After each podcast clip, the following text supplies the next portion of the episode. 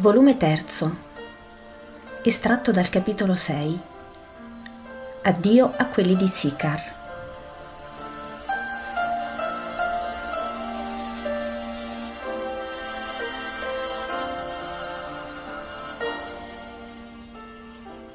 Dice Gesù ai Samaritani di Sicar.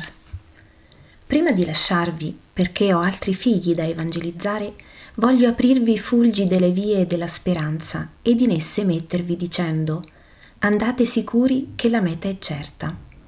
Ed oggi prendo il discepolo prediletto di Geremia, grandissimo profeta.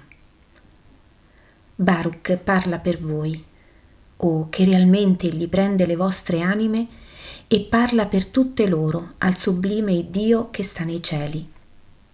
Le vostre non dico solo quelle dei Samaritani, ma tutte le vostre anime, o stirpi del popolo eletto, che siete cadute in molteplice peccato. E prende anche le vostre, o popoli gentili, che sentite esservi un Dio ignoto fra i molti dei che adorate.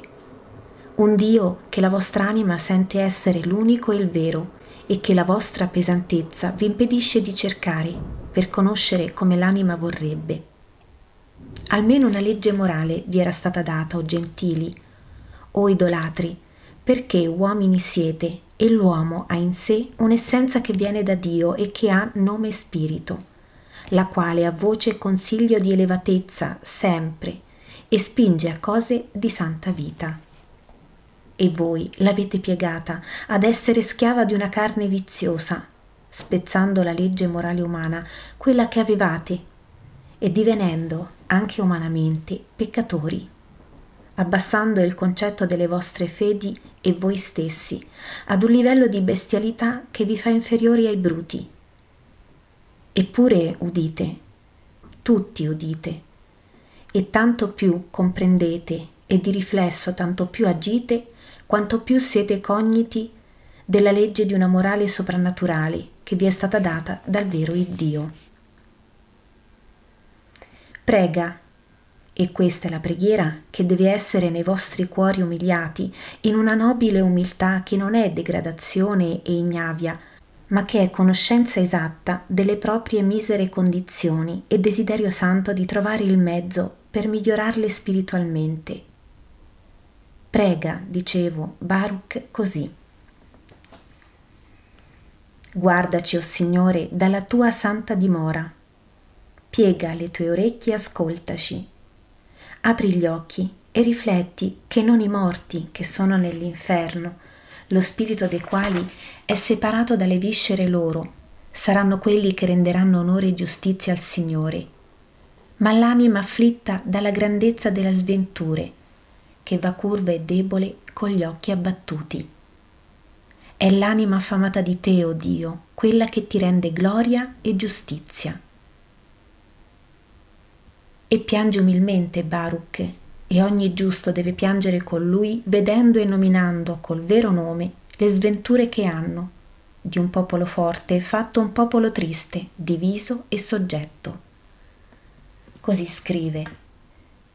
Non abbiamo dato retta alla tua voce, e tu hai compiuto le tue parole dette per mezzo dei tuoi servi, i profeti ed ecco che le ossa dei nostri re e dei padri nostri sono state tolte dai loro sepolcri e gettate al calore del sole, al gelo della notte, e i cittadini sono morti fra atroci dolori, di fame, di spada, di peste. E il tempio nel quale era invocato il tuo nome l'hai ridotto nello stato in cui oggi si trova a causa dell'iniquità di Israele e di Giuda. O figli del Padre, non dite tanto il nostro che il vostro tempio sono sorti e risorti e belli sono. No, continua Gesù, un albero scisso dal fulmine, dalla cima alle radici, non sopravvive. Potrà vegetare miseramente come un conato di vita, dato dai polloni venuti da radici, che non vogliono morire, ma sarà sterpaglia infruttifera, non mai più l'opulenta pianta, pingue di frutti sani e soavi. Lo sgretolamento, iniziatosi con la separazione, sempre più si accentua, nonostante la materiale costruzione non paia lesa, ma anzi bella e nuova. sgretola le coscienze che in essa abitano. E poi verrà l'ora che, spenta ogni fiamma soprannaturale, mancherà il Tempio, altare di prezioso metallo che per sussistere deve essere tenuto in continua fusione dal calore della fede e della carità dei suoi ministri, ciò che è sua vita. Ed esso, gelido, spento, insozzato, pieno di morti, diverrà putridume su cui i corvi stranieri e la valanga della divina punizione si avventeranno per farne una rovina. Figli di Israele, pregate, piangendo con me, vostro Salvatore. La mia voce sorregga le vostre e penetri, essa che lo può, sino al trono di Dio. Chi prega col Cristo, figlio del Padre, è ascoltato da Dio Padre del Figlio.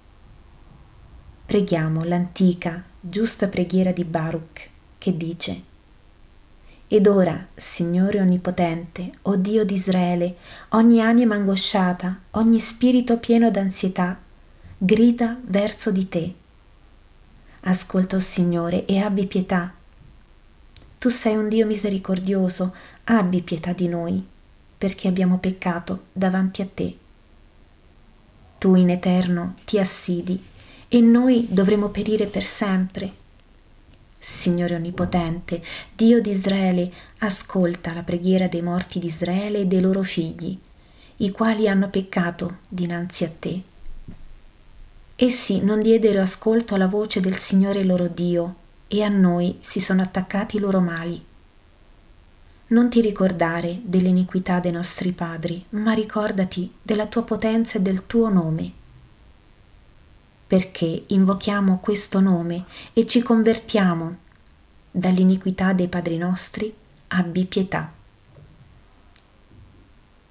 Così pregate e convertitevi veramente, tornando alla sapienza vera, la quale è quella di Dio e si trova nel libro dei comandamenti di Dio e nella legge che dura in eterno e che ora io, Messia di Dio, sono di nuovo venuto a portare nella sua semplice e inalterabile forma, ai poveri del mondo, annunciando ad essi la buona novella dell'era della redenzione, del perdono, dell'amore, della pace.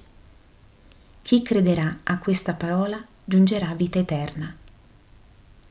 Io vi lascio, cittadini di Sicar, che siete stati buoni col Messia di Dio, vi lascio con la mia pace.